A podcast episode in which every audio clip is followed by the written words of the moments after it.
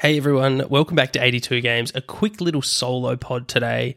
I love the trade deadline, so today I just want to talk a little bit about some players who might be available, which teams might be looking to upgrade, and who might be selling before the Feb 9 deadline. So stick around for that.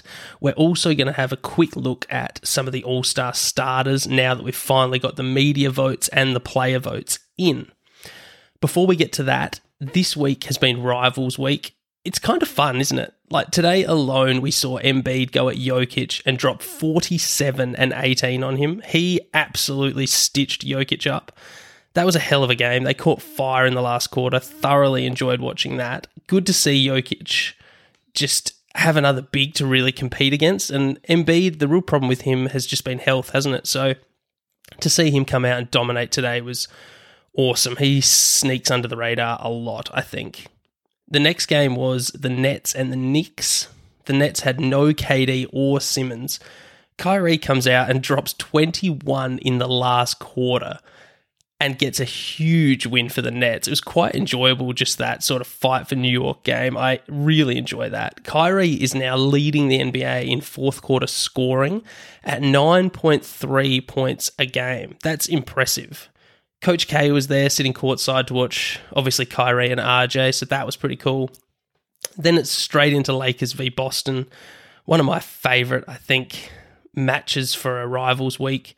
LeBron drops 41, 9, and 8. He's on an absolute heater at the moment, isn't he? It's unreal how good he's been since he turned, what, 38, I think, in end of last year there was some real issues with the umpiring. Check the highlights out for that one if you haven't seen them. LeBron went in for a, a layup to beat the buzzer, and was he fouled? Was he not by Tatum? There's been a hell of a lot of interesting thoughts on socials about that. I'll let you guys decide, but the answer was absolutely yes. also, some quick news before we get into some trade deadline stuff. Woj has just tweeted out that Myles Turner has agreed to a two-year contract extension with the Pacers, worth sixty million, including a seventeen million dollar renegotiation on his salary this year. Wow, that is the largest renegotiation in NBA history. So, what does that mean? Well, it looks like the Pacers view him as a key building block, doesn't it? After all those trade rumours, too, we were speaking about him possibly going to the Lakers for their two first round picks and Buddy Hield. And now we find out that they want to keep him around and build around him, uh, Mathurin, and obviously Haliburton. So that came a bit out of the blue. It felt like he was a bit more on the market, but then the last month it really quietened down. So, I mean, it's probably not a huge shock, but the renegotiation to add 17 million onto this year's salary is pretty big. So Pacers pretty happy with Turner's performance this year, and he has been really good. We should also quickly touch on Rui to the Lakers. That came out of nowhere. There were some rumblings around the last couple of weeks that Rui was unhappy with Washington and probably wasn't going to re sign there. So the Lakers didn't give up much to get him. I mean, three second round picks. Kendrick Nunn, who just has been really disappointing for LA, has barely been on the court. And they get back Rui from Washington. It's not much to give up, is it? So, what does that really mean? Well, I think it means two things. One, it just shows Rui hasn't been that great, and other teams weren't willing to put forward any better offers than that for him. And two, he's on an expiring contract, so the Wizards don't want to pay him. They're clearly saving all their money to throw at Kuzma at the end of the season, and I think that's the right move, provided you feel confident that Kuz is going to want to stay as well. He was a big fan of the LA life, so how's he going in Washington? We don't really know. It seems like he's happy there. He's playing good basketball. But I mean, the Wizards have just drafted so poorly over the last five plus years. I mean, Deni Avdija has been not great. Rui's obviously not been fantastic. And this year's pick, Johnny Davis, I mean, yikes. He's he's been in the G League. I mean, that's not what you want to see from a young guy on a team that's not performing. So theoretically, people say Rui's a great three point shooter. He hit 45% of them last year, which is a really impressive number. But for his career, he's only a 35% shooter. So depends how you look at those statistics. Do you think his shooting has just dramatically improved over the last 12 months or was last season a bit of an outlier. I mean, at the end of the day, it's a low risk trade. It's good for both teams, but it's sad to see the ninth overall pick in only the 2019 draft be traded after three and a half years for only three second round picks. I mean, that's got to hurt for Wizards fans. The Wizards management need to get their shit together, don't they? I mean, what's the long term plan? Your guess is probably as good as mine. You pay Kuz at the end of the year, then what? Like, what is the five year plan? Are they going to run it back again with Beal, Porzingis, and Kuzma? Like, we've seen that this year. It's not a super great three headed monster. So I just, I don't know. I think they need, you know, to probably move on from Beal. I've said. I've said that on TikTok in a few videos. I'd love to see him get flipped. He's just on such a huge contract now, and with the no trade clause, they've they've really made it difficult. I understand he's a good player and he's happy to be in Washington, but at what point do you pull the pin and start a full rebuild around Kuzma? I think it's probably sooner rather than later. Okay, trade deadline is going to be here in just over a week. Let's dive into some sure things. So, people who should definitely be moved before the deadline hits. Jay Crowder comes to mind quickly. He's 32 years old now.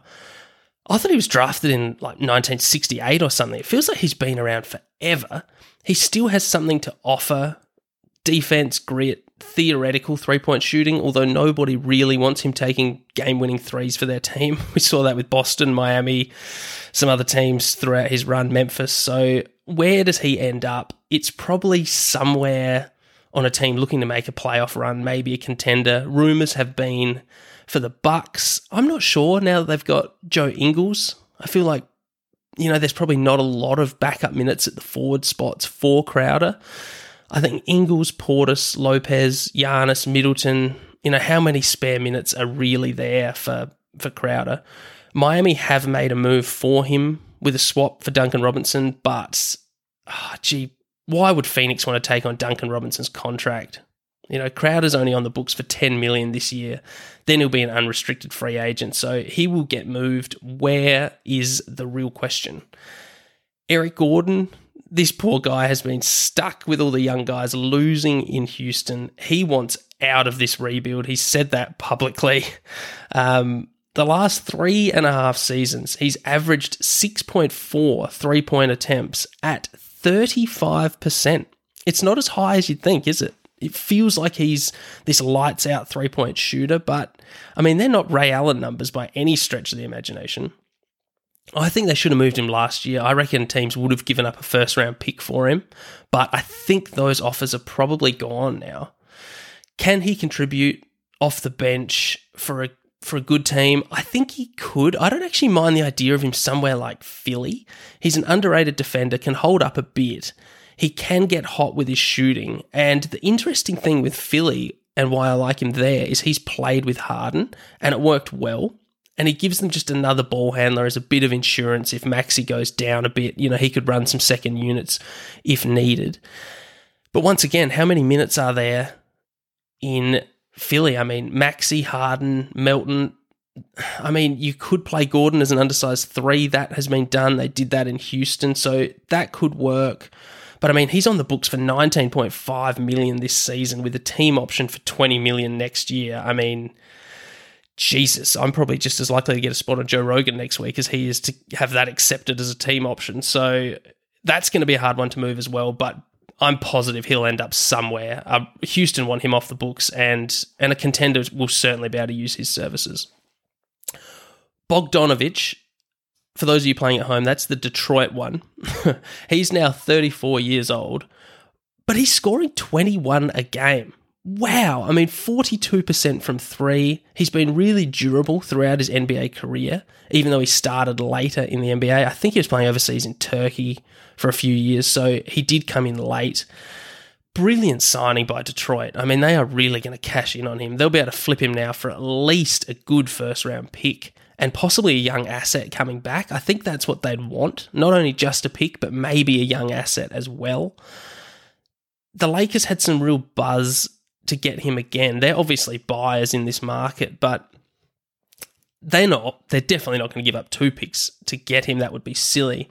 And I think they need more guard help than they do as a scoring four, especially since they've brought Rui in. He's going to eat up some minutes in the backup sort of 3 4 spot. Obviously, Bogdanovic is way better player than Rui, but I think the Lakers probably need to look for a scoring guard more so than another scoring forward because with LeBron and AD in there, they're going to they're going to take a lot of those starting minutes in the forward and center spot. Plus, Thomas Bryant's been good. So I don't know. I'm not sure Bogdanovic is the perfect fit, and he will get attacked on defense. I could see Miami pushing hard for him. I've mentioned that on previous podcasts. I think he'd be a great fit next to Bam, someone who could really stretch the floor and shoot and take away some of Miami's weakness of three point shooting by having Bam and Jimmy Butler out there. So I think he'd be a great fit. How about as a slightly different team, what about if the Hawks made a move and they just flipped John Collins for Bogdanovic? I actually really like that as a move for both teams. You get great floor spacing in Atlanta, and you get a 25 year old in John Collins to bring to Detroit. I I don't know. I think he could work with Cade and Ivey. He needs more opportunities because he can really play. He's a good player. He's just not getting any shot attempts with Trae Young and DeJounte Murray out there. Now, Collins is certainly having a bad season. He's only averaging 13 and 8, but just three years ago, he was 21 and 10 a game while shooting 58% from the field and 40% from three. So I'd love to see a young team like Detroit try and rejuvenate his career. I think he'd be a good fit there. Now, let's move on to two what I'm calling selling teams. Let's kick it off with the Raptors. Are they buyers or sellers? Nobody really knows. Like, do they want to add one more piece and really go for it, push for the playoffs, and try and make a deep run by adding someone else with a little bit more championship experience to this roster? It's possible. Or do they just want to pull it down and rebuild a bit on the fly? So, what are their key pieces? Who do they definitely want to keep and who's available? I think they definitely want to keep Scotty Barnes, obviously. And Siakam is another one who it just feels like if you're getting rid of him, you're not going to be able to bring back the player that he is. So some of the guys who still have some real trade value, Fred Van VanVleet, Gary Trent, and OG, those names have been thrown around a lot the last week. And I think some, if not all three of them, could end up being on another team if they decide to pull the pin. OG's been rumoured to be able to get something in the vicinity of three first round picks to poach him away, that's a hell of a lot, isn't it? I mean, look, he's a good, versatile wing, but he's not going to be your number one or number two option on a contender. So, how much can you really give up for that guy? He's more of a player, I think, that you'd bring in as a final piece to build a championship team. So, who could that be? What if it was? What if it was Memphis? You said we'll give you Dillon Brooks and two first round picks, or Dillon Brooks, two first round picks, and a Roddy or a LaRavia, one other young young guy. I just that could really work, couldn't it? I mean, you bring him straight in. He's a huge upgrade over Brooks for Memphis, and that would just really bolster their perimeter defense and give them more of a consistent scorer over Dillon Brooks and a guy who plays his role at a better level than Dillon Brooks. Sometimes Brooks gets a bit carried away, wants to take over games. I think OG would also fit in really well with that grit grind culture in Memphis.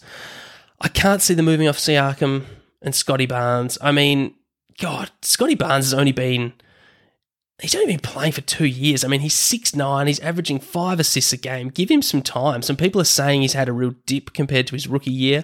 I mean, people go through these dips. You've got to give him time. They're so young, especially the players that are handling the ball as much as he does on offense. So let's dive into Freddie VanVleet. I actually quite like him a lot as a player. I think I'm probably higher on him than others. I think he's strong. He's a pretty stout defender for someone his size, and he can catch fire from deep yes, he's been pretty disappointing this year, so teams would be trying to buy him low. But I think he could be good enough to be a third option on a contender, in my opinion. He was an all star last year, like, don't forget that. And he's a career 38% three point shooter. So, where does he go if the Raptors decide to move on from him? Well, who's in the market for a starting point guard? There's not many teams, is there? Most teams are settled with their point guard, whether it's a young guy who they're giving time to, someone like a Cade, um, even Haliburton, or it's other teams that have got more veteran points who are clearly going to be the starters for that team, like a Jrue Holiday. So, who needs a starting point? I think Miami do, and I think LA do. So, I've been working on a th- three team trade. It's an absolute blockbuster trade with over $120 million in contracts. It's a three team trade, which I know can be very hard to balance contracts. And it involves Lakers, Raptors, and the Heat. So, in order to get this deal done, Miami give up Kyle Lowry, Nikola Jovic, Duncan Robinson, and Dwayne Dedmon the Raptors give up Boucher and Fred Van VanVleet, and the Lakers just give up Russell Westbrook. So, who ends up where? The Raptors end up with Kyle Lowry, Nikola Jovic, and Lakers, one of their first round picks in the future that there's been a fair bit of hype around. So, one of those, probably whichever one they'd prefer. The Lakers get Fred Van VanVleet, who would be a huge upgrade over Schroeder or Beverley. You know, you can go back to really starting a decent point guard in VanVleet. They'd also take on Duncan Robinson's contract and Dewayne Dedmon, and the Heat would receive Russell Westbrook and Chris Boucher. Now, why does why do I think this works all round? Well, we'll run through that just quickly. So the Raptors are happy because they get one of these coveted Lakers first round picks. They also get to take a chance on Jovic, who looks like he could be the goods, and he's only you know, a first year rookie. So he would take some time in their development system. And they get this Lowry Farrell reunion tour off the bench, which I think may actually happen. I could see Lowry going back there as a bit of a bench leadership role for six months or a year. I don't think he's a starter on an NBA team anymore.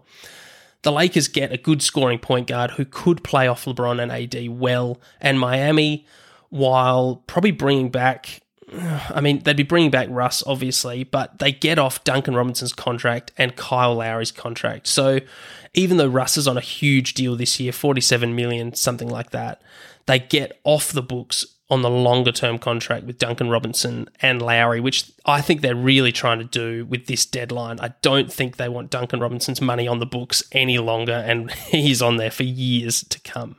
Plus, Miami would also get an upgrade over Dewayne Dedmon with Boucher, and I think they do need a backup center, someone who could play with Bam and eat up a couple of minutes, even as a starting center for patch minutes, and someone who could also space the floor. And I think Boucher could do that theoretically better than Dedmon. He can have stretches where he can hit multiple threes in a game, and I think he'd be a nice backup center for Miami. Another interesting team to keep an eye on this week is the Utah Jazz. They have some interesting pieces, don't they? I mean, Markkanen, you would have thought he's on the market at the start of the season. But, I mean, he has just shown himself to be a potential all star and a key building block for Utah. Incredible trade again by Danny Ainge. He just cleans up on these types of trades. So, who could be on the move for Utah? Jarred Vanderbilt, there's been plenty of teams that could use a backup energy big. He's shown some shooting improvement with a few corner threes this year, but it's still at such a low volume. I don't know how much you can realistically read into that. Jordan Clarkson, 21 points a game. Don't let his stats fool you. He attempts 17 field goals a game. So, of course, he's going to have some stats, right? He's a high volume shooter. Over the last two and a half seasons, he's averaged eight three point attempts at 33.7%. Like that's that's not Kyle Korver. That's not Rashard Lewis. That's that's none of these really dynamic three point shooters. I don't know why I said Rashard Lewis, but that just came to mind. He can provide some bench scoring on a good team, yes, but I just don't see a big return for him. Like at the end of the day, he's more in that mold of a Jamal Crawford, um, you know, some of those guys that given more opportunities off the bench, they can get you some buckets, but realistically, they're probably not starters. He's a bit of a spark plug off the bench, and I just, I don't know. I'm not even sure of him as a character guy. You know, it seems like he's gone fisticuffs with everyone this year. He's tried to square up with multiple teams, so I'm not sure if you'd really want to bring him in. It may upset a locker room as well, so I don't know. Mike Conley is another one, similar to Clarkson in the fact that I don't see teams parting with too much to bring him in. But as a backup point guard, he could work. He's 35 years old now and he's 6'1. History says really old, undersized point guards like that don't last super long in the NBA. But he's a veteran and a steady playmaker, so I'm sure some teams could certainly use him. All right, we should probably get into the All Star stuff here. Time flies when you're just absolute talking gibberish. So the All Star voting, we know the starters now. The media and players' votes are in along with the fans. So the fans make up 50% of the starting players' votes. Players are 25%, and media is 25%. Some people I would like to discuss on here. Kyrie Irving came in number one for the players rank in East Guards, number one for the fan rank, and number four for media. So his weighted score was 1.75, which gets him a starting spot. Um, from a media perspective, they had Tyrese Haliburton as the third guard. It's interesting here because the fans have only got Tyrese Haliburton eighth as an East guard spot. So even though media has said yes to him, the fans have clearly said no. They would rather see Trae Young, even James Harden instead. So I think that's interesting. Sabonis is another one. The media have given him the third most amount of votes in the West front court. The fans have said no to him. They voted in guys like Paul George and Anthony Davis ahead of him. Here's my issue if the media want to credit players like Sabonis or Haliburton for having a great year this year, which they absolutely have. But by thinking this makes them an all star, how on earth does Russell Westbrook get tied fifth in the West guards from the media? How does he get the same credit as Lillard and Booker from media experts? It's just wrong. I don't understand how that happens. And I think, I just don't think the media understand what the fans want from this game. This is not an all NBA team. You don't have to, just because they've had a good year statistically or they've been very productive on a successful team in the East or the West, that doesn't mean you have to vote them in for the All Star game. Fans don't particularly want to see Sabonis doing dribble handoffs, even though he's led the Kings to a very successful season. The fans have said they'd rather see Paul George out there, and that's fine with me. It's an all star game, not an all NBA team. That's my little rant over. Now, tonight is the Australian Open final. Go watch that. Um, I'm just doing a short pod, so go watch that game of tennis, and I'll be back next week with one of the lads to help me break down this week in basketball. Catch you all then.